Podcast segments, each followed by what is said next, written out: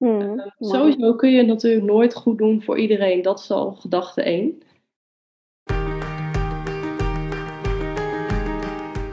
Hey, leuk dat je luistert naar de Rosanne Boksen podcast. De podcast over liefdevolle marketing vanuit een ijzersterke strategie. Hier deel ik praktische tips en geef je inzichten over marketing, business en mindset. Zodat je groeit in omzet en winst, maar ook in mindset en voldoening. Wil jij meer overzicht, structuur en balans in je bedrijf? Luister dan verder. Enjoy!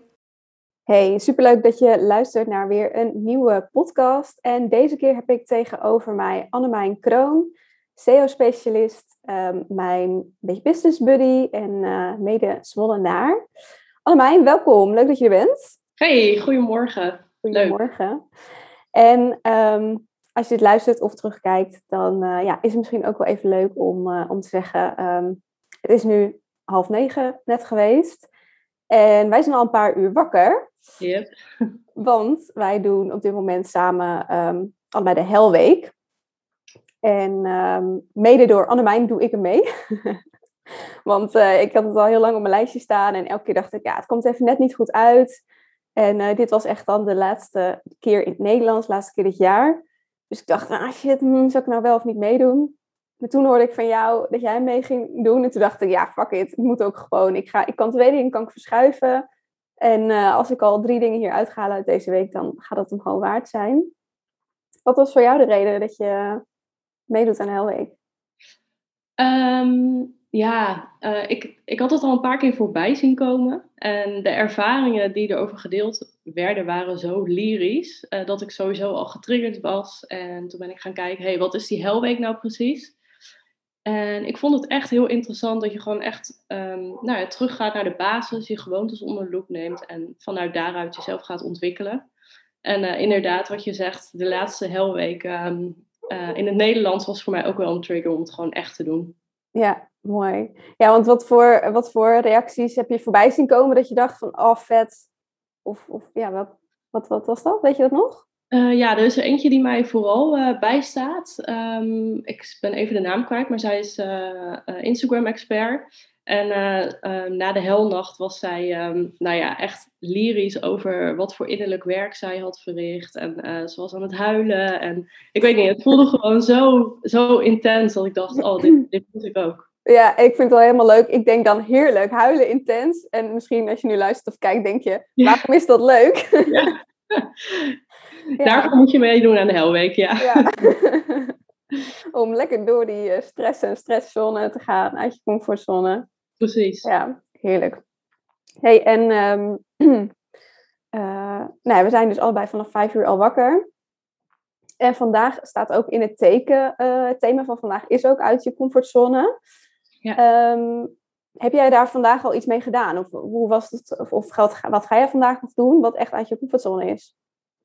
Uh, nou, ik vond. Um, kijk, het opstaan om vijf uur al zich is al uit mijn comfortzone. Dus daar begint je dag mee. En uh, ik ben zo ook wel even benieuwd hoe jij dat ervaart. Um, maar uh, vanochtend hebben we een sportsessie gedaan van kwart over vijf tot kwart over zes. En ja, je werd echt getriggerd om uit je comfortzone te gaan. Dus ik ben naar buiten gegaan, midden op het mhm. grasveld hier in de buurt gaan dansen. Nou, dat was echt uit mijn comfortzone. Ja. En uh, zeker toen er een vrouw uh, langsliep met een goedemorgen zei. oh, heerlijk, ja. Dat gaf een kick. Dus uh, ja. uit de comfortzone gaan heeft voor mij nu wel een iets positievere betekenis. Ja, wat gaaf. En, want zij zei, zij zei goedemorgen of zei jij goedemorgen? Zij zei goedemorgen, heel zij, Ja, en hoe, en hoe keek zij? Was zij blij of was ze verbaasd? Of wat uh, ja, verbaasd vooral. Ik zag een beetje zo'n lachje van, huh, wat ben jij aan het doen? Maar, ja, oh heerlijk. Ja. Oh, lekker. Ja, want volgens mij zag ik jou ook in de chat dat zeggen, inderdaad. Van ik, uh, ik uh, sta nu op het grasveldje voor huis. En toen dacht ik op een gegeven moment ook, en meerdere mensen gingen naar buiten. Ik dacht even na van, nou, is dat echt zo uit mijn comfortzone? Toen dacht ik, ja, eigenlijk wel. Dus ik denk, fuck it, ik ben ook eigenlijk naar buiten gegaan. En ik woon ook aan een best wel drukke straat. Dus ja. Uh, viel gelukkig mee, even ergens viel het mee om uh, kwart over vijf ochtends, half zes, uh, zijn drie auto's langs gereden of zo. Maar Oh, ja. ehm, ik dacht wel van, oh, ik ben wel heel benieuwd als mijn buren nu naar buiten komen, wat ik ga doen. Of eh, is het elke keer die spanning toch een beetje. Ja, precies. Die alertheid van, hé, hey, wat gaat er nu gebeuren? Ja, en ik had een koptelefoon ook op, dus niemand hoort Ja. de muziek ook. Dus ja, die ziet mij alleen aan het dansen en verder niks. Ik denk, Ja. eh, Herkenbaar. ja. Ja. En, en heeft, het je, heeft het jou al wat gebracht ehm, dat je dat deed? Ehm, ja, ik zit even te denken, wat precies? Ehm, sowieso wel, omdat ik inderdaad ging nadenken, maar, maar stel nou dat inderdaad mijn buren naar buiten lopen. Wat zou dan hun reactie kunnen zijn? Inderdaad, dat verbaasdheid, maar ik denk ergens inderdaad dat ze best wel kunnen lachen. Of dat ze denken van, oké, oh, die durft dat. Of, of wat tof. Of ja, dat je gelijk eigenlijk misschien wel vrolijk wordt, want er reden uiteindelijk ook twee of drie auto's voorbij. En toen dacht ik, ja, als ik dit zou zien, als ik Ja. in een auto zou rijden en ik zou iemand dan zien dansen op straat om half zes 's ochtends, ik zou er echt super blij van worden. Dan denk ik, holy shit, ja, leuk, dit is weer een nieuwe dag, yes. Dus ik Ja. dacht, eigenlijk is het iets heel leuks om vanuit vertrouwen uit je comfortzone te gaan, omdat je daar anderen eigenlijk ook wel heel mooi mee aan kan zetten. Ja. Maar ook als je heel zelfverzekerd bent, terwijl je vet lelijk danst en niet op de muziek kan, niet op de tempo kan dansen of zo, maar dat wel met een glimlach doet, Ja. ja, dan zou ik ook kijken naar iemand en denk, oh, wat tof dat je dat wel gewoon doet en durft. Dus, Ja. ja, ik denk ook dat het, het wel bij mijzelf iets los heeft gemaakt, inderdaad. eh, van, ja, wat maakt het eigenlijk uit wat de ander vindt? Maar ook dat ik denk, ja, maar juist door te doen en juist door anderen ook te laten zien van, hé, hey, uit je comfortzone gaan is juist leuk kan heel verfrissend zijn, ja, dan neem je elkaar ook eigenlijk mee. Ja, zeker. En wat, wat me ook opvalt is dat ehm, we heel vaak dingen invullen voor een ander. Maar inderdaad, wat jij nu zegt, ik zat vanochtend heel erg in mijn hoofd van, hey, wat als ze me zien, vinden ze me dan raar? Zometeen herkent iemand me. Terwijl wat jij zegt is natuurlijk, dat kan ook gewoon. Het kan ook gewoon Ja. ehm, positief uitpakken. Dat vind ik wel een heel mooi eh, inzicht uit deze helweek al. Ja, ja. En ehm, nou ja, we krijgen straks de kennissessie nog, dus ik ben heel benieuwd wat daar gaat gebeuren. Ja. Maar eh, heb jij nog andere dingen zelf al bedacht van, oh, dit ga ik doen, want dat is echt uit mijn comfortzone? Ehm, nee, ik, eh, ik moet zeggen dat ik, eh, dat ik gewoon een beetje go with the flow wil gaan vandaag. En ehm, nou ja, de helnacht staat natuurlijk voor de deur. Dat, dat is al gigantisch uit mijn comfortzone. Dus je moet ook je limieten kennen, denk ik. Ja, precies. Ja, anders dan kom je weer te veel in de stress. Maar eh, ja, ik zat ook nog even te denken van, oh ja, hoe kan ik inderdaad... ja, want vroeg ze na die sportsessie natuurlijk ook van, hè, kun je, wat ga je hierna doen? Wat, wat deed je de rest van de week? Dus wat ga je vandaag anders doen? Ja. Heb jij nu na die sportsessie ook wat, ehm, wat anders gedaan dan de eerste drie dagen? Ja, ik merkte dat ik de eerste drie dagen toch heel snel schoot in het doorgaan, in het doen. Ehm, en dan ging ik bijvoorbeeld wandelen, dat, dat is ook heel lekker. Eh, of aan mijn to-do's werken. Alleen ik heb nu gewoon, ben ik op de bank gaan zitten en ik heb mijn boekje erbij gepakt en ik ben gewoon lekker gaan journalen. Gewoon alle rust genomen om die ontspanning op te zoeken. Mooi. Ja, Ehm, ja, ik merkte dat dat wel, eh, dat dat wel anders was dan, dan eerder. Dat dat veel meer rust geeft om ook nou ja, je dag gewoon wat lekkerder eh, te starten. ja, mooi. Ja, ik had ook wel eh, dat ik dacht, oh ja, lekker vroeg opstaan. En eh, nou, eigenlijk vanuit daar na het sporten ging gelijk eigenlijk wel twee uur werken. Dat ik dacht, nou, dan heb ik er lekker wat op zitten. En Ja. dat is voor mij eigenlijk best wel veel comfort om juist aan het werk te gaan. Dus ik dacht vanochtend ook, oh ja, normaal zou ik dan denken, yes, ik kan nog even lekker knallen. Maar ik dacht, nee, ik ga nu heel relaxed, rustig aankleden en zo. Rustig ontbijten. En, eh, en ik heb dit podcastgesprek eigenlijk niet voorbereid.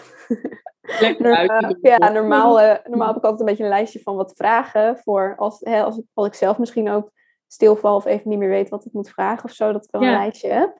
Ja, Dus ik dacht ook van, nee, ik mag best wat vertrouwen hebben dat, ik, dat we gewoon een leuk gesprek kunnen hebben. Of dat het misschien wel even stilvalt. Geen idee.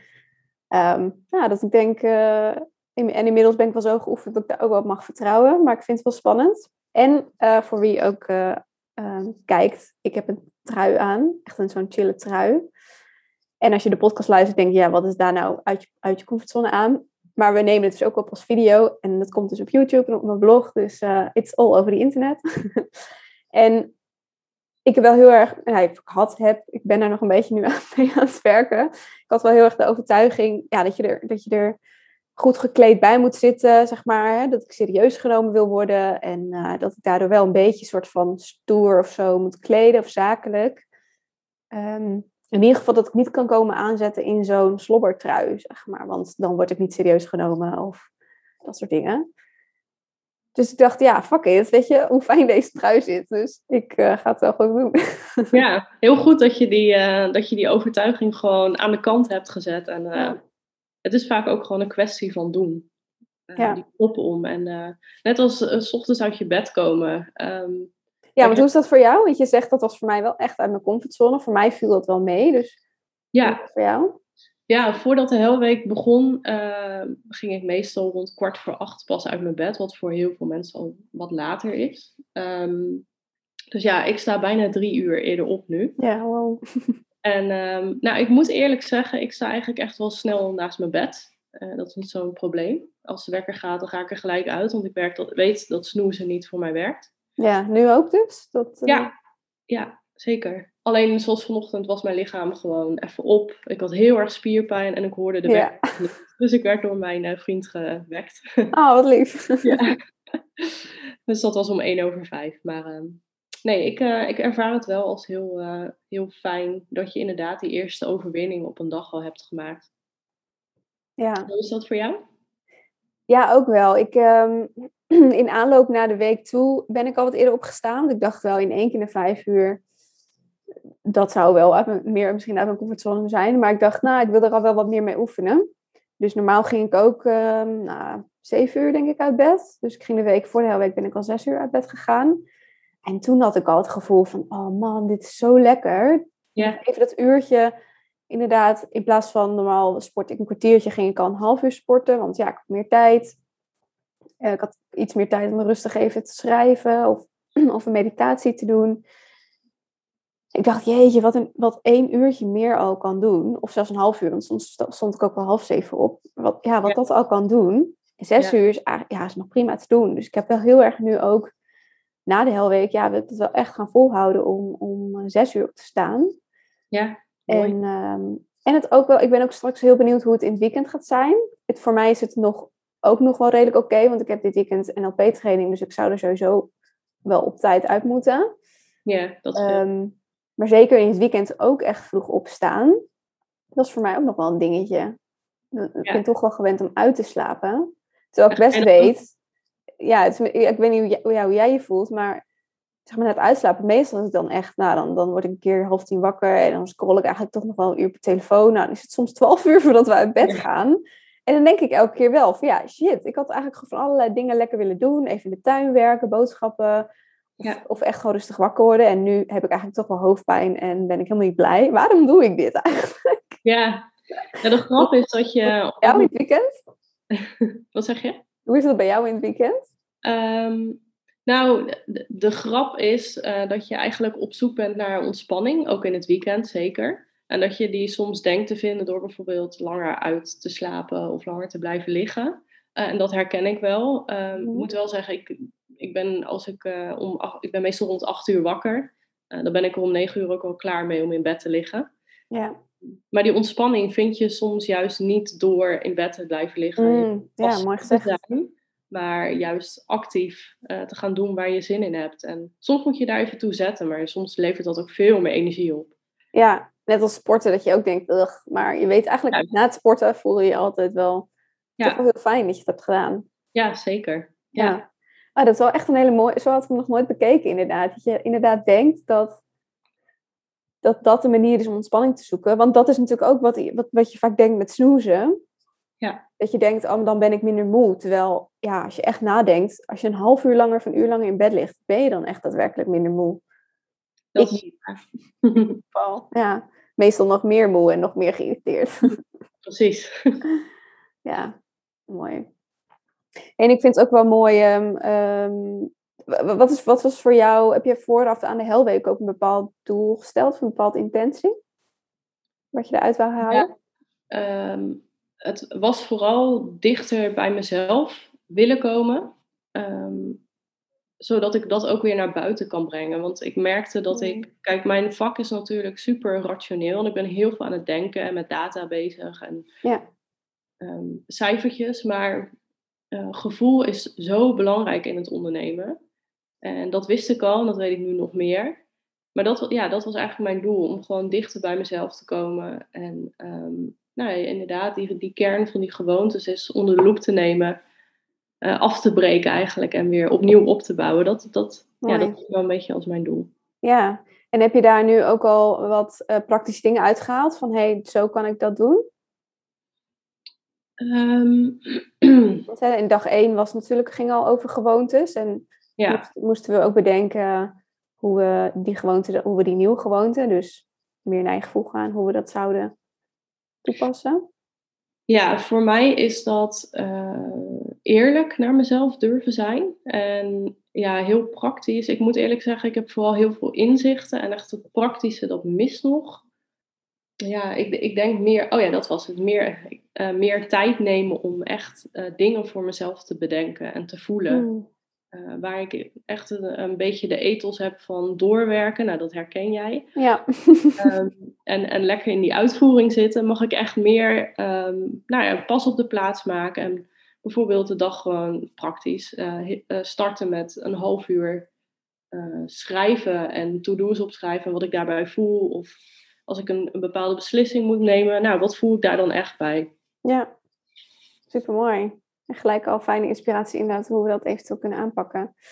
Ja, want dat was ook wel een beetje mijn, eh, eh, is mijn, ook mijn intentie inderdaad, om juist veel meer de zachte kant van mezelf te ontdekken en het rustig Ja. aan te doen. Ik ben ook wel best wel, kan wel van het knallen zijn en logica en structuur en hoppakee. Ja, Dus ik had ook wel inderdaad veel meer in mijn lichaam komen, veel meer luisteren naar mezelf.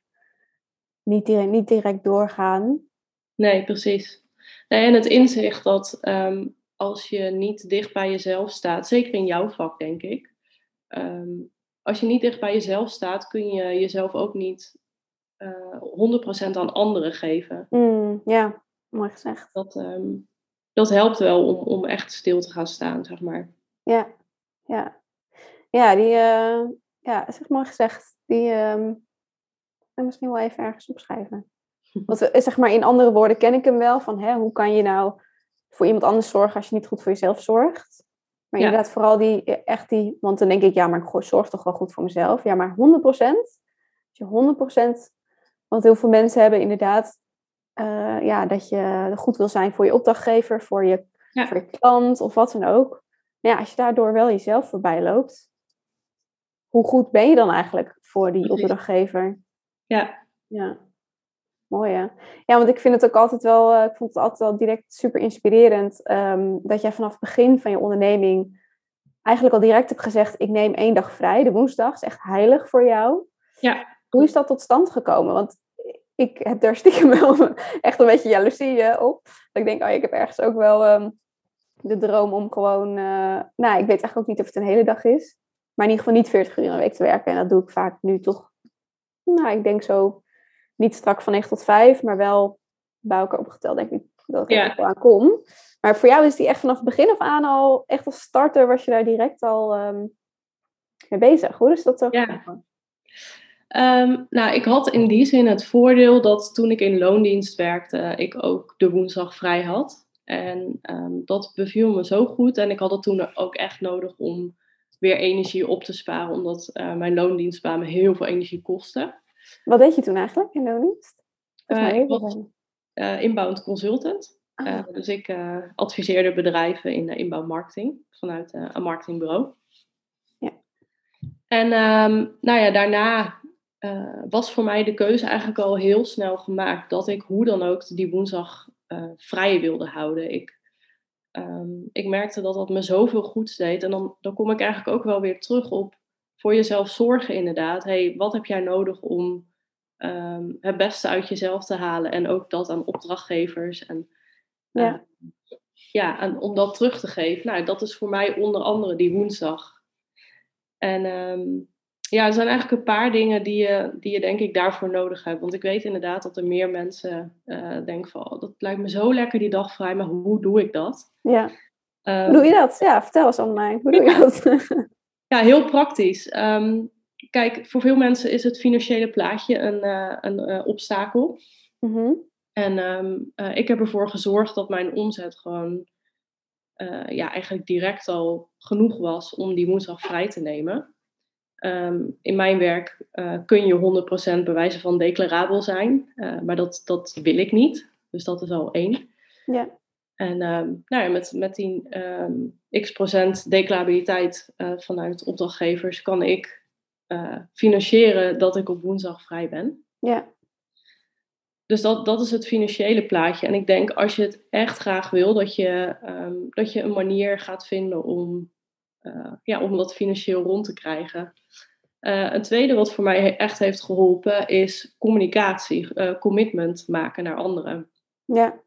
Uh, dus bijvoorbeeld, nou ja, mijn opdrachtgevers weten allemaal dat ze me op woensdag niet hoeven uh, te bellen of te appen of te mailen, want uh, ik ben er niet. Ja, want hoe reageerden ze daarop toen je dat misschien ja, voor een eerste keer bij zo iemand neerlegde? Ja, daarin, daarin ga je al heel snel voor de ander denken, merkte ik. maar niemand reageert raar. Ieder, ja, ik weet niet. Ik heb er eigenlijk niet echt bepaalde reacties op gekregen. Iedereen neemt het gewoon voor lief en het is goed. Mooi. Dus dat is ook, um, dat is denk ik ook de kracht van, van, uh, van een ondernemer. Gewoon staan waar je, waar, of hoe zeg je dat? Um, staan waar je, waar je voor wil staan, zeg maar. Nou, ik wil staan voor die, voor die vrijheid van een, een woensdag vrij bijvoorbeeld. Ja. Dat is voor mij Ja. belangrijk. Want wat betekent die dag vrij voor jou? Uh, ja, ik, ik zei het pas tegen een vriendin. Ik zei, het is een dag waarop uh, ik alleen doe wat ik wil. En um, soms betekent dat praktisch uh, qua invulling dat ik ga klussen. Of dat ik in de tuin iets ga doen of hardlopen, weet je. De invulling is heel dynamisch. maar wat het, wat het voor mij betekent is dat het een dag is waarin ik nieuwe inspiratie en energie opdoe, opdoe om weer nieuwe dingen met opdrachtgevers te delen of, of met de buitenwereld. En um, het voelt ook echt iets als uh, nou ja, wat ik wel nodig heb om, om mijn beste zelf te zijn. Ja, mooi. Dus juist door die dag vrij te nemen heb je veel meer inspiratie voor opdrachtgevers. En is eigenlijk die dag vrij, zou je die bijna kunnen declareren. Ja, nou, ja precies. Dat is ja, een mooie... Even één uurtje extra schrijven van ja, daar heb ik, ik heb daar aan jou gedacht. Dus, ja. Precies. Ja. ja, want dat merk ik ook wel. En dat is ook wel een overtuiging die ik ergens ook nog wel heb. Is dat, dat denktijd en integratietijd geen werken is. En uh, dat is vooral eigenlijk sinds ik human design dan wat meer ken. En dat ik weet dat ik projector ben. Dat het voor een projector nog belangrijker is om eigenlijk, nou ja, wat wij vinden niet te werken doen, maar echt meer inderdaad mijmeren en nadenken en inspiratie ja. op doen. Ik denk dat dat voor iedereen wel geldt. Dat je om 100% focus te kunnen hebben, ook 100% moet rusten, zeg maar. Ja. Ja, om die tijd ja, te... Ja, zeker. Daar, uh, ik moet zeggen dat ik daar nu in de helweek ook echt weer meer besef van krijg. Van, Ja. hey, uh, wat doe ik nu eigenlijk? En um, draagt dat inderdaad wel echt bij aan het beste? Uh, Inger zei het, uh, volgens mij was het Inger, die zei: uh, Het enige scenario is het ideale scenario. Ja, dat is Ja, zo. die dag vrij, ja, en, ja, dat geloof ik wel. Als je die dag vrij echt wil, dan vind je wel mogelijkheden of dan eh. Ja. laat je het wel werken. Ja, mooi. Ja, want je hebt ook nog, eh, of eh, dat eh, één dag in de week vrij is, denk ik voor veel ondernemers al eh, wow. Maar je bent ook echt een volledige maand vrij geweest voor vakantie. Ja. Hoe ging dat? Uh, ja, dat was voor het eerst sinds, uh, sinds ik onderneem, dus uh, drieënhalf jaar. Um, en um, ja, het, het vergde wat voorbereiding. Dus inderdaad ook weer een stukje communicatie naar opdrachtgevers. Van hé, hey, um, ik ben dan een maand weg, maar ik pak dan en dan de uren op. Dat, nou ja, dat, dat merkte ik wel. Maar de vakantie zelf was um, ja, heel, heel inspirerend, heel verhelderend. Ik was daarna echt helemaal ontspannen. Um, Lekker ja, het was gewoon echt, het was een goede keuze, laat ik het zo zeggen. Ja, mooi. En je hebt het dan ook over communicatie met opdrachtgevers. Um, ik denk namelijk ook dat dat veel is waar veel ondernemers bang voor zijn om de reactie die ze krijgen. Hè? En of, of, je, of je dan niet een opdrachtgever kwijtraakt als je, als je je grens aangeeft. Of uh, hoe, hoe heb je ervoor gezorgd dat die opdrachtgever daar, daarmee akkoord ging? Ja, ik denk dat dat echt een stukje mindset is. Want wat jij zegt, dat mensen bang zijn dat een opdrachtgever weggaat. Um, ik ben er niet bang voor. Um, omdat ik A, al opdrachtgevers kies die bij mij passen. Mm En B, als ze weggaan, dan zijn ze blijkbaar niet, passen ze niet in dat ideale scenario. Um, ja. En dan vind ik wel weer nieuwe, zeg maar. Zo ja. ga ik erin. En dan durf je er ook op vertrouwen dat die ruimte wel weer wordt ingenomen door iets anders moois. Ja, precies. Dat. Um, ik denk dat het daar echt mee begint. Want als jij keuzes gaat maken op basis van angst, dan, ja, dan wordt het ook gewoon wel lastig. Ja. En, um, en als er nou iets gebeurde onder, ondertussen met die opdrachtgevers, hè, want je bent wel maand weg, daar kan veel in gebeuren. Hoe heb je dat, hoe heb je dat opgevangen? Um, de vorige keer dat ik op vakantie ging, had ik een eh, VA die, uh, die mijn mail uh, een beetje bijhield. maar nu ehm, ben ik in een positie dat ik niet meer zulk belangrijk werk doe. in die zin dat, dat het echt nu opgelost moet worden. Kijk, als je, als je webdesigner bent en ook websites ontwikkelt, dan snap ik dat, dat je iets nodig hebt om in de plaats um, te laten komen en uh, die opdrachtgevers die maand te helpen. Maar ja, het was nu gewoon niet nodig. De projecten uh, waren allemaal afgerond die, uh, waar nog enige spanning in zou kunnen zitten. Ja. En um, ja, de vaste opdrachtgevers, dat, dat ging gewoon door. En ja, het was gewoon heel relaxed eigenlijk. Mooi. Ja, ik denk dat het ook wel inderdaad goed is als, je, als iemand wel denkt van ja, maar ik heb zo belangrijk werk. Iemand kan mijn maand ook niet missen. Dat is natuurlijk ook vaak een beetje van het ego gedacht. Van ja, maar ik wil niet misbaar zijn, dus dat kan niet. En als je inderdaad wel belangrijk werk doet, zoals een, als een webdeveloper of zo, of uh, iets, dan denk ik ook, ja, er zijn nog meer mensen die dat doen. Dus kan je inderdaad niet even iemand inhuren, uh, zodat je dat maandje, dat maandje of een week of een dag toch vrij kan nemen, inderdaad. Ja, precies. Ja, ik denk ook wel, weet je, als je het echt wil, dat er wel um, mogelijkheden zijn. Ja, ja absoluut in dit jaar heeft nog zo'n twaalf weken. Er zijn natuurlijk ook een hele week nog weer extra tent opgemaakt. Wat, um, hoe, zien, hoe, hoe gaan die twaalf weken voor jou eruit zien? Ja, echt, echt het voelen, het pas op de plaats maken. Dat is voor mij echt een thema deze, deze komende maanden. Want um, natuurlijk neem ik nu het voornemen om dat te doen. En doe ik dat in de helweek al heel bewust. Maar ja. ik wil dat gewoon inderdaad echt integreren in, een, in, een, in mijn patronen. En um, uh, nou, daarin zitten denk ik ook best wel, uh, nou, best wel stevige keuzes voor mijn bedrijf. Um, Kun je daar een voorbeeld van geven? Ja, ja zeker. Nou ja, ik merk dat, uh, dat het werken voor opdrachtgevers, dat ik dat leuk vind. Maar het is niet wat ik het allerliefste doe. En um, ja, wat ik dan het allerliefste doe, dat, daar zit nog een beetje dynamiek in, zeg maar. Hmm. Maar het komt erop neer dat ik eigenlijk minder tijd aan opdrachtgevers wil, uh, ik wil kwijt zijn en meer aan, uh, aan mijn bedrijf werken. Ja, en, en wat voor dingen zijn dat aan je bedrijf werken? Nou, bijvoorbeeld, uh, ik heb, wanneer is het? Twee, drie maanden geleden heb ik de SEO Content Kit opnieuw gelanceerd. En um, nou, ik merk dat ik daar bijvoorbeeld heel veel energie van krijg. Dat ik straks gewoon lekker met mijn doelgroep in gesprek ga naar inspiratie van jou. Ja. en ehm, eh, nou ja, dat, echt meer de verbinding opzoeken. En ja, met een opdrachtgever is dat toch, ehm, waar jij SEO voor uitvoert, is dat toch anders, merk ik. Terwijl als jij mensen aan de hand meeneemt, ehm, ja, dan, dan ontstaat er een hele andere dynamiek tussen personen en meer ja. Uh, ja, verbinding. Ja. Al ben ik toch wel benieuwd. Ik denk als je inderdaad meer die verbinding zou willen.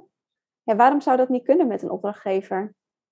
Um, omdat de manier waarop ik voor opdrachtgevers werk. Um, ja, hoe zeg je dat? Ik vind de manier waarop ik voor opdrachtgevers werk leuk. Maar dat komt juist omdat ik gewoon lekker mijn ding kan doen en in die data en gewoon rationeel bezig kan zijn. Mhm. En ik zou het een aanvulling vinden om daarnaast die verbinding op pakken. Dus het zou ongetwijfeld met opdrachtgevers kunnen, alleen dat is voor mij niet het ideale scenario. Ja, mooi. En ik, ehm, ik denk dat het sowieso wel mooi is in SEO, hè, die, die, die Google-optimalisatie. Dat het inderdaad vaak begint bij, bij ratio, bij cijfertjes en dat soort dingen. Um, maar dat je inderdaad ook wel natuurlijk vaak steeds vaker een tegengeluid hoort van ja, oké, okay, je schrijft wel voor zoekmachine-optimalisatie, maar achter die zoekmachine zijn natuurlijk mensen die het zoeken en die het uiteindelijk willen lezen. Dus het is wel belangrijk. Ja, leuk dat het goed vindbaar is, maar je artikel moet ook inhoudelijk wel interessant zijn, zeg maar, en goed opgebouwd. Absoluut. Hoe, um, ja, hoe, hoe zorg jij dat wel die wisseling erin zit? Want uh, als, je, of je, als je bijvoorbeeld schrijft of als je zoiets uitvoert? Uh, ja, leuke vraag. Um, nou, sowieso is het zo dat uh, Google natuurlijk je website beoordeelt op meer dan 200 factoren. En um, ja, onderdelen daarvan zijn bijvoorbeeld hoe lang iemand op je pagina is. En um, je kunt iemand niet vasthouden als jij niet inhoudelijk de kern raakt, um, voor je doelgroep schrijft, uh, een, andere, uh, een andere invalshoek pakt. Een beetje op die manier, op, een creatieve manier. Dus dat is ook mijn uitgangspunt. Um, als ik schrijf, dan probeer ik te schrijven op een manier die de doelgroep raakt. Uh, en dan komt zoekmachine optimalisatie vanzelf wel. En natuurlijk verwerk ik ook zoekwoorden in, uh, in de elementen die daarvoor nodig zijn. Maar ja, het, het vasthouden van die bezoeker of, of, het, uh, ja, laat, of het aanzetten tot een actie van die bezoeker, ja. Ja, dat vind ik vooral heel belangrijk. En ik denk dat dat, um, nou ja, dat, dat dat ook gewoon helpt om een goede positie te krijgen. Ja, mooi. Ik, ik zie het ook wel een beetje als eh, in plaats van echt die data te analyseren van welke, woorden moet ik scoren om bovenaan te komen. Dat je, dat je naar die data misschien ook wel veel meer mag gaan kijken van oké, um, als, als dit blijkbaar de data is, waar zijn mensen dan naar op zoek? Hoe Ja. kan ik hen het beste helpen? Is dat Ja. inderdaad een beetje een goede samenvatting ervan? Ja, zeker. Ja, ja en ehm, in, in SEO-termen noem je de achterliggende gedachte achter een zoekwoord ook zoekintentie. Mm, ja, mooi. Dus dat, eh, nou ja, dat is inderdaad eigenlijk wel een heel mooi woord om, om dat te omschrijven. Ja. Hey, en ehm, we doen natuurlijk uit- uiteindelijk, iedereen die ondernemer is, hey, je doet aan de oppervlakte van alles. De een schrijft, maakt webdesign, eh, ik doe coaching. Maar daaronder ligt natuurlijk vaak wel een laag, ehm, ja, waarom je doet wat je doet en, en eh, wa- wat je belangrijk vindt in, in je werk vindt. Wat is dat voor jou? Ehm, nou, ik heb natuurlijk eh, twee doelgroepen eigenlijk waarmee ik samenwerk. Ehm, mijn SEO Content Kit is bijvoorbeeld eh, gericht op copywriters. En daarin wil ik ze, eh, ja, wil ik ze echt helpen om, om meer voor zichzelf te gaan staan. Ehm, echt die weg naar, ja, in ieder geval vrijheid is voor veel mensen ehm, natuurlijk een van de drijfveren. Ja. Om echt die vrijheid te pakken en Weet je, zo'n SEO Content Kit is maar gewoon een hulpmiddel om dat te doen. Ja, Daar, daar zit een veel diepere laag achter, die, ehm, nou ja, die, die ik zelf ook heb doorgemaakt toen ik nog heel veel schreef. En vanuit die ervaring probeer ik hun te helpen. Super mooi. En, en wat is die diepere laag? Ehm, nou ja, wat ik al zei, om, om echt te gaan staan voor, voor jouw eh, werk, voor jouw teksten. En uh, ook in te zien dat jij door bepaalde dingen toe te voegen of juist weg te laten meer waarde kunt creëren en daardoor ook meer uh, toegevoegde waarde creëert voor de opdrachtgever. Nou, wat staat daar tegenover? Meer omzet. Ja. En Mooi. nou, zo kun je hem natuurlijk doorredeneren tot meer omzet, meer vrijheid enzovoort. Ja, dat, dat is dan voor je, je enige doelgroep met de, met de content kit, SEO content. En, en je opdrachtgevers, dat is dan denk ik de andere doelgroep? Ja, klopt. Uh, dus dat is wat meer MKB. En um, daarin vind ik vooral belangrijk dat, um, nou ja, dat, dat, je, dat er persoonlijke aandacht is. Uh, en dat komt eigenlijk wel een beetje voort uit mijn werk um, in loondienst. Want ik merkte dat marketingbureaus niet altijd even uh, leuk zijn voor hun opdrachtgevers. Hmm. er is veel wisseling tussen personen zeker binnen de marketing. Waardoor opdrachtgevers weer andere contactpersonen krijgen. Nou, dat wordt dan weer als vervelend ervaren. Dat snap ik. En ik wil juist staan voor die persoonlijke aandacht. Nou, misschien toch een beetje dat stukje verbinding inderdaad. In een heel rationeel vak. Kijk, zit toch de verbinding weer in. yes. Mooi, ja. En, en ehm, welke raakvlakken heeft dat dan ook in je persoonlijke leven? Ehm, nou, heel praktisch. Ik vind uh, koetjes en kalfjesstal bijvoorbeeld heel moeilijk. Dat zegt wel iets over uh, ja, dat ik inderdaad graag de verbinding en, en de diepere laag met mensen opzoek en een goed gesprek heb. Ja. Dat, dat geeft me energie en um, ja, ik weet niet, dat vind ik wel heel belangrijk. Mooi. En, en misschien ook wel leuk om daar eens, um, uh, want we kennen elkaar, um, ja, kennen we elkaar dan ook al bijna 3,5 jaar. Want ja. Toen, ja, want jij was net begonnen met ondernemen. Ja.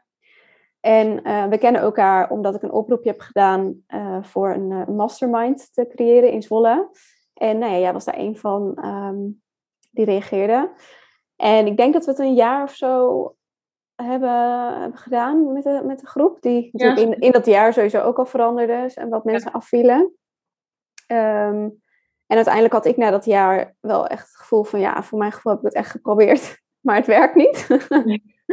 en dat is natuurlijk oké, okay, weet je. Iedereen, dat, dat is niks een, een verwijt naar iemand of wat dan ook. Het werkte gewoon niet met elkaar zoals we het deden in ieder geval.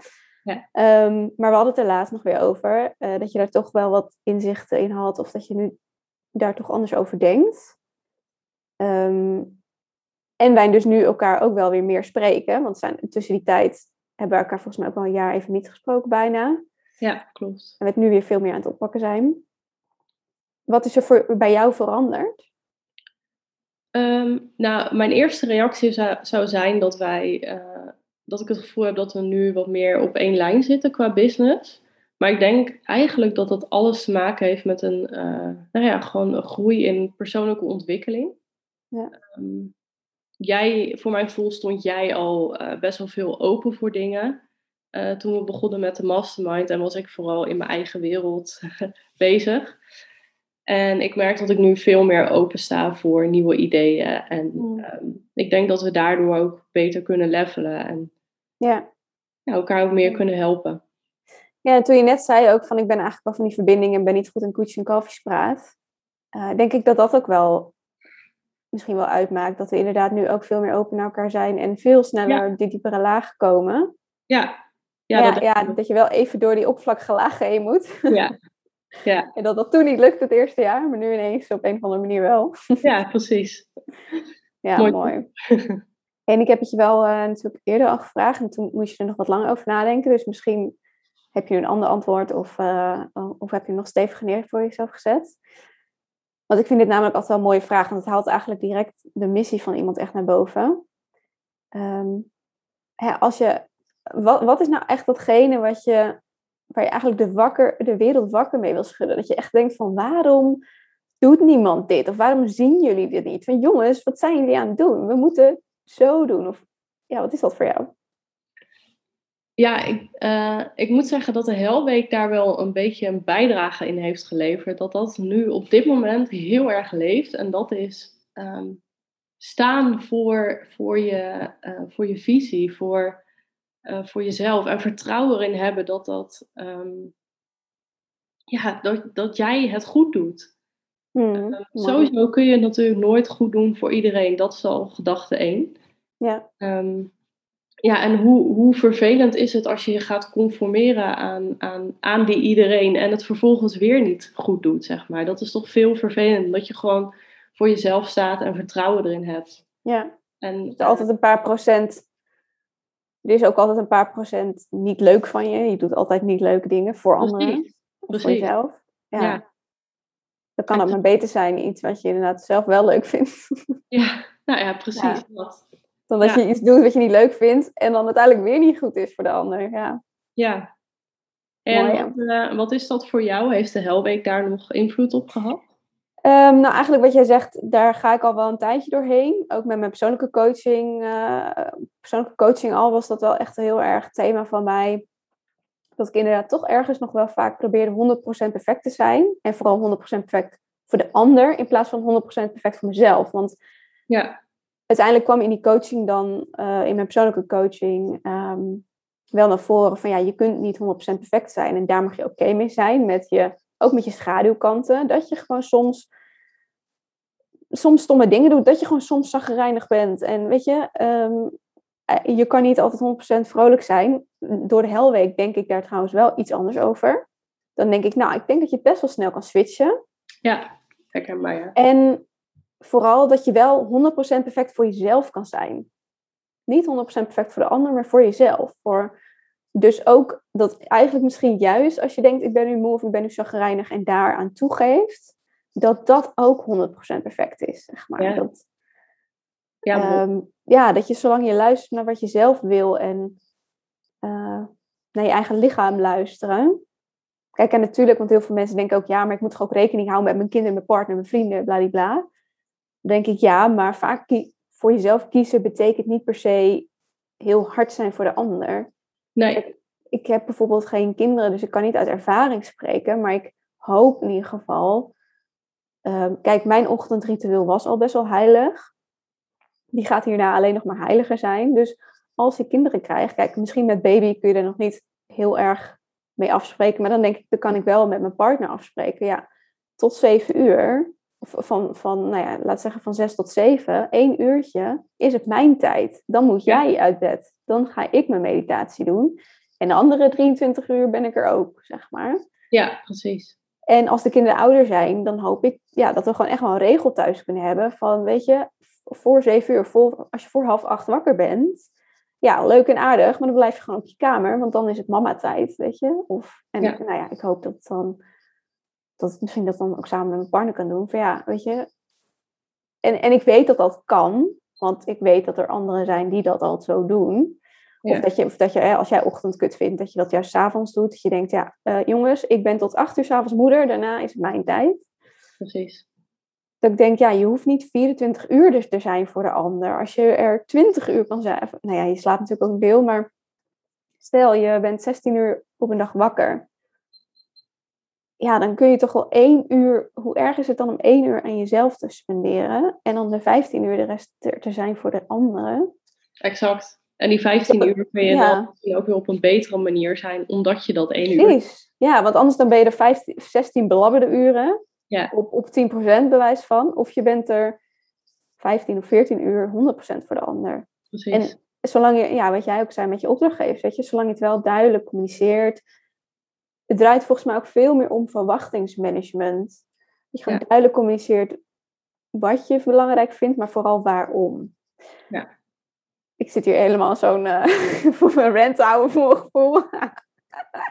maar ik denk wel van ja, ehm, weet je, want, want dat merk ik nu ook wel. Waar, ja, dat is echt waar ik voor sta. Ik denk, het maakt me niet uit welke keuze je maakt. Als het voor jou belangrijk is om wel uit te slapen tot tien uur, doe dat vooral. Maar ik wil dat je die keuze bewust maakt. Dat jij snapt waarom je het doet. Dat je zelf het gevoel hebt, ja, dit is de beste keuze voor mij. En fuck it wat de rest ervan vindt. Zeg maar, een beetje. Ja, dat je dat ook kan uitleggen van ja, maar ik vind uitslaap tot tien uur wel belangrijk, want ik weet, ik ben veel productiever van 12 tot 3 of zo. I don't care, weet je. ja. Maar het is heel Ja, vaak, het is heel vaak als ik, als ik mensen vraag waarom ze iets doen, dat ze dan gelijk al geïrriteerd of in de stress raken.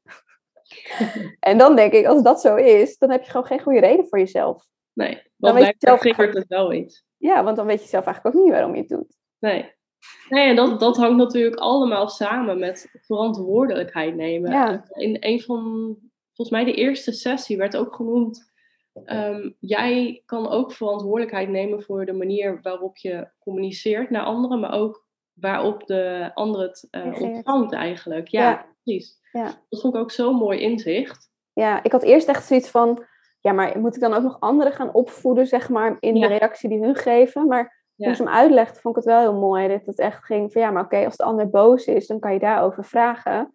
Hè, waarom word je hier, wat maakt nou dat je boos bent? Ja, maar ook bij, ook bij jezelf. ehm, eh, ik, wel een heel leuk voorbeeld wat ik al direct heb uitgevoerd eh, tijdens deze helweek. Mhm. Is dat ik een vriendinnengroep heb. En ehm, eh, we, kennen elkaar denk ik al 12, 14 jaar of zo. En ik merkte dat, ehm, eh, dat onze, ja, onze levens liggen gewoon best wel uit elkaar. En ik merkte dat zij eh, wel bijvoorbeeld mijn Instagram stories keken over de helweek. eh, en daar dan verder niks over vroegen of zo. En ik merkte een bepaalde frustratie. En voor de helweek zou ik ehm, zou ik dat op hun hebben geschoven. Maar toen ging ik nadenken, hey, waarom zit die frustratie hier? En wat kan ik eraan doen? Waar kan ik verantwoordelijkheid in nemen? Ja, want jij bent gefrustreerd. Precies, daarom. Ja. En toen bedacht ik me dat ik eigenlijk ook helemaal niks vanuit mezelf heb gedeeld over de Helweek. Dus die communicatie van mij naar hun toe was nihil. Ja, en dan verwacht je wel dat zij maar inderdaad wat zeggen. Ja, ja precies. Nou, als je dan weer een, een laag dieper gaat, dan kom je erop uit dat je, nou ja, dat je het toch wel lastig vindt dat die levens zo uit elkaar liggen. Nou ja, en zo, uh, zo hebben we volgende week uh, afgesproken om het daarover te hebben. Dus dat is wel echt super mooi, dat als je verantwoordelijkheid neemt, dat dat dan ook echt dingen teweeg brengt. Ja. ja.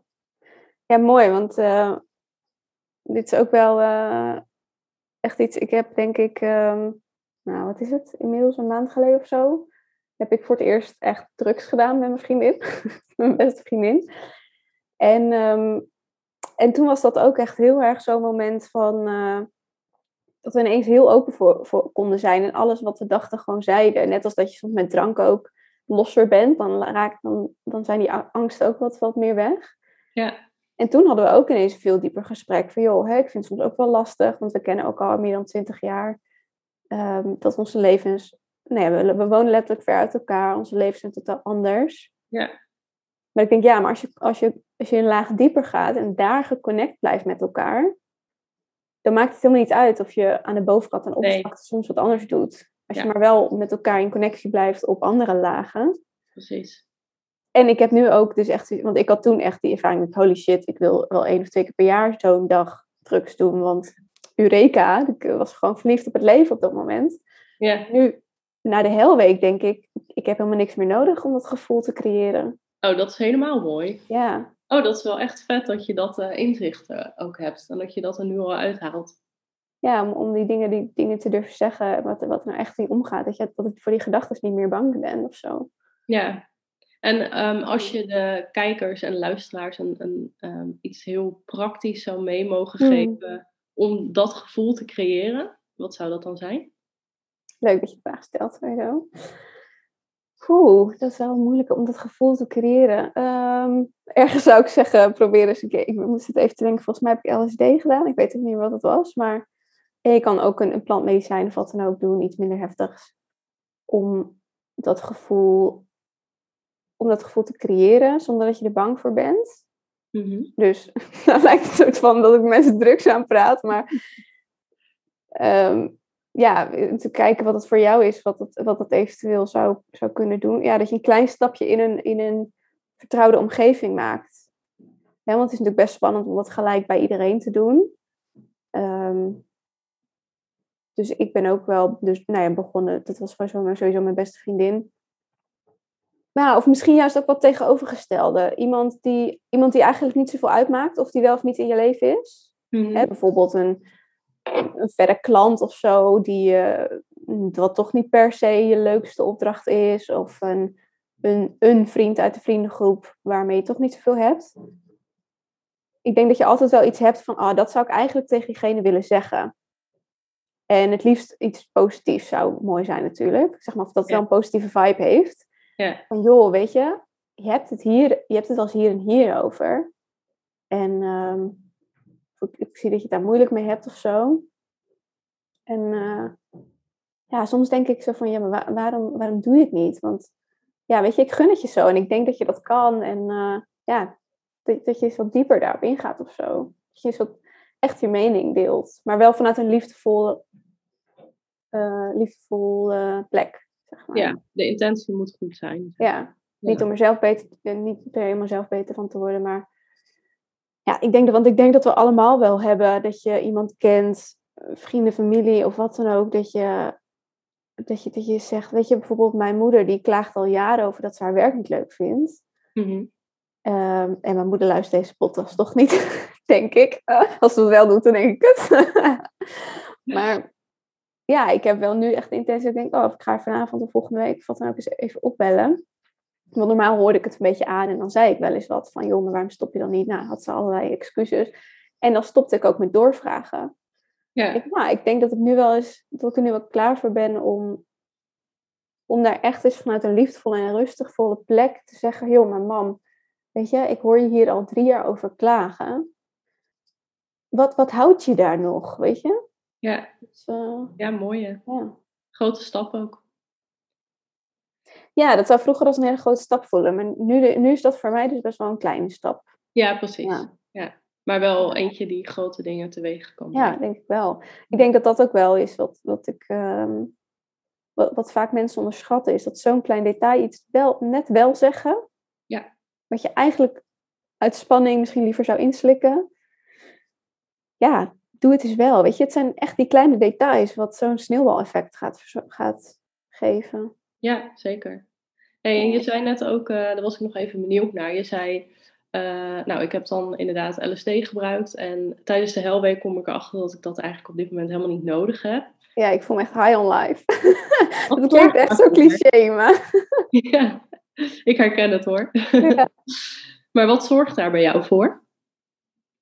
Ehm, ik denk dat vooral de, de, het, stukje van Inger mij daar echt heel erg in heeft getriggerd. Dat het, het, het- je, je, je scenario, je droomscenario, dat het enige scenario is. En ja, en, en heel veel dingen daaromheen, weet je. Dat je inderdaad vaak voor dingen mensen invult, wat helemaal niet zo is. Dat je heel veel dingen toch wel uit angst doet. Ondanks dat ik daar ook wel heel erg mee bezig ben. Hè? keu- keuzes maken vanuit vertrouwen en zo. Maak Ja. je toch altijd ergens nog wel een paar keuzes uit angst. Dat is best moeilijk om er helemaal vanaf te komen. Zeker. Het voelt nu wel aardig ehm, dat ik daarvan af ben. Of in ieder geval dat ik sneller voel. hey, ehm, ik maak deze keuze nu wel uit angst. En soms is dat oké, dat mag ook. Maar ja, dat je er wel ja, weer dat bewust, dat je wel bewust die keuze maakt van oké, ik kies nu toch even dit omdat het veilig voelt, want anders vind ik het spannend. Ja. Eigenlijk, Ja. als ik je zo hoor, het wat meer terug te, eh, allemaal terug te brengen op bewustwording, denk ik. Ja, nog meer. Ja. Ik denk ook, ik, ja, voor de hele ik heb het ook wel eens met andere mensen over. Ik denk, als soms word ik zo moe van zo bewust door het leven gaan. Zoveel nadenken over alle keuzes van waarom doe ik dit. En ik denk, oh, soms zou ik zo weer dat, dat onbewust onbekwaam willen zijn. Zeg maar, dat ik het gewoon niet door heb wat ik aan het doen ben. Ja. Of makkelijker zou zijn. Maar dan denk ik, nee, nee, want vroeger was ik dat en toen voelde ik me ook niet fijn. Nee, maar dat komt denk ik ook. Ik denk wel dat dat iets is wat gepaard gaat met als je niet settelt voor prima. Ja, ik Om denk, er maar even een tegeltje in te gooien. Ja, ik denk dat het ook heel, weet je, want iedereen kent denk ik wel die fases van dat je eerst onbekwa- onbe- onbewust onbekwaam bent, dan word je bewust onbekwaam. Nou ja, dat is dus heel erg het punt als je net een beetje bij mindset komt kijken, dat je denkt, oh fuck, ik doe inderdaad heel veel dingen uit angst, wat dan ook. Hoe doe ik dat dan? Hoe doe ik dat dan niet? Hoe kom ik daarvan af? Ja. Dat ik gewoon best wel lang in dat proces heb gezeten, een beetje daartussen en tussen het bewust bekwaam zijn. Dat soms nog weer naar het onbewust be- bewust onbekwaam, bewust bekwaam. Dat je er zo bewust van bent dat je het zoveel moeite moet doen om bij die state of mind te, te komen, zeg maar. Ja, En dat het voor de, door de helweek, denk ik. En, en nou ja, en- ook niet alleen de helweek. Ik doe ook een NLP-training nu. Ik heb twee coaches, zowel persoonlijk als zakelijk. Dus eigenlijk alles wel bij elkaar. En die, en die drugservaring, denk ik, ook. Alles bij elkaar gewoon heeft gezorgd dat ik steeds meer bijna nu het gevoel heb dat ik in die ehm, onbewust bekwame fase aan het komen ben. ja. En dat voelt echt weer heel rustig. Het heeft eigenlijk als een soort katalysator gewerkt om Ja. daar te komen of zo. Ja. Oh, mooi. ja. Fijn ook. Wat, wat is dat voor jou ehm, heel praktisch? Want je, want je zei natuurlijk ook, hè, we hadden het over de- wat je komende twaalf weken gaat doen. Wat, wat is echt iets wat je denkt, oh, dat wil ik nog echt doen? Of, eh, of anders doen? Of niet meer doen? Of juist wel? Ja, ik, ik denk heel praktisch. ehm, vroeger opstaan. Ik weet nog niet, ik heb nog niet helemaal helder hoe ik het ga integreren. Dus ik, ik durf nog geen tijd te zeggen. Eh, het vroege opstaan geeft mij wel echt de ruimte om, om die rust te pakken, om, eh, om beweging te pakken. En ehm, ja, die rust en beweging zijn dan wel echt, echt dingen die ik dan de komende weken wil gaan doen. En wat daaruit voortkomt, ja, dat kan eh business-wise gewoon heel veel impact hebben. Ja. Eh, maar wat precies, dat weet ik nog niet. Dat ga ik uitvinden. Maar het zijn wel de eerste stappen om daar te komen. Mooi. En als we het nog, eh, nog even praktisch een beetje afsluiten.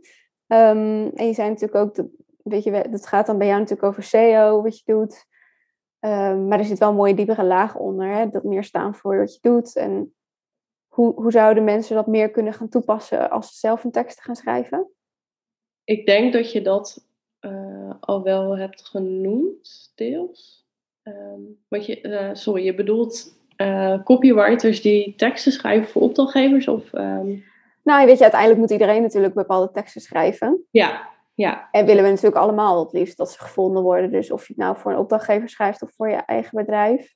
Mm hoe, ja, hoe kan je ervoor zorgen dat je misschien soms, hè, dat je wel die data op een bepaalde manier gebruikt, maar ja, het op een positieve manier gebruikt en vooral als positieve drive, zeg maar, om je eigen, je eigen kern aan te sterken? Ja, uh, dat, is, dat is wel een hele leuke vraag. Ehm, ik denk dat het vooral blijf verder kijken dan alleen die cijfertjes. Focussen niet alleen op het kwantitatieve, maar ook op het kwalitatieve. Dus zo'n zoekwoord bijvoorbeeld. Uh, Oké, leuk als je erop gevonden wordt, maar wat is nou de intentie erachter? En hoe kun jij ervoor zorgen dat, dat je dat op je eigen manier, in je eigen kracht, in die tekst raakt, die intentie? Ik denk dat dat wel de tip is. Mooi, ja. Ja, en terwijl ik het ook aan jou vraag, denk ik ook, want ik, ben, ik ben ook wel veel altijd van data geweest. En ik motiveer mijn coaches en nou ja, iedereen die me volgt of wat dan ook, ook wel om bijvoorbeeld elke vrijdag je cijfers te bekijken. En dan krijg ik ook vaak terug, ja, ik ben niet zo data-driven en uh, dat dan ook. Maar dan denk ik, ja, je hoeft niet, het is niet totaal of op je gevoel of alleen maar op cijfers. Het is juist mooi om die mix te vinden van, hey, hoe kan ik het gevoel dat ik al heb versterken met cijfers? Um, en hoe kan ik cijfers nog, ja, en andersom, hoe kan, hoe kan dat elkaar versterken? Ja. ja, absoluut. Mooi inzicht inderdaad. Ja krijg ik ook zo tijdens deze podcast. Mooi. Nou, volgens mij kunnen wij nog uren verder kletsen. Maar we moeten ook een keer ophouden. dus uh, we gaan gewoon lekker verder een andere keer kletsen. Wie weet ooit een volgende podcast. Maar ik denk voor, dat het voor dit, voor de kijkers en luisteraars, uh, wel even genoeg is. Genoeg om te verwerken. Is er nog een, um, nog een laatste ding wat je uh, ons mee wil geven? ja, ik heb het al een paar keer genoemd, maar uh, ja, echt vanaf dit moment sta in, in je kracht, vertrouwen op jezelf. Dat, dat is echt wat ik mee wil geven. Dat voelt als een boodschap en uh, ja, dat wil ik meegeven. Mooi. Dankjewel. Jij bedankt. Vond je deze podcast waardevol? Dan helpt het heel erg als je een beoordeling en review achter wil laten in je favoriete podcast-app. Of deel een screenshot op social media en tag mij erin. Zo kunnen ook andere ondernemers deze podcast vinden en zorgen we samen voor meer liefdevolle marketing. Abonneer je op mijn kanaal en dan zie ik je graag bij de volgende aflevering.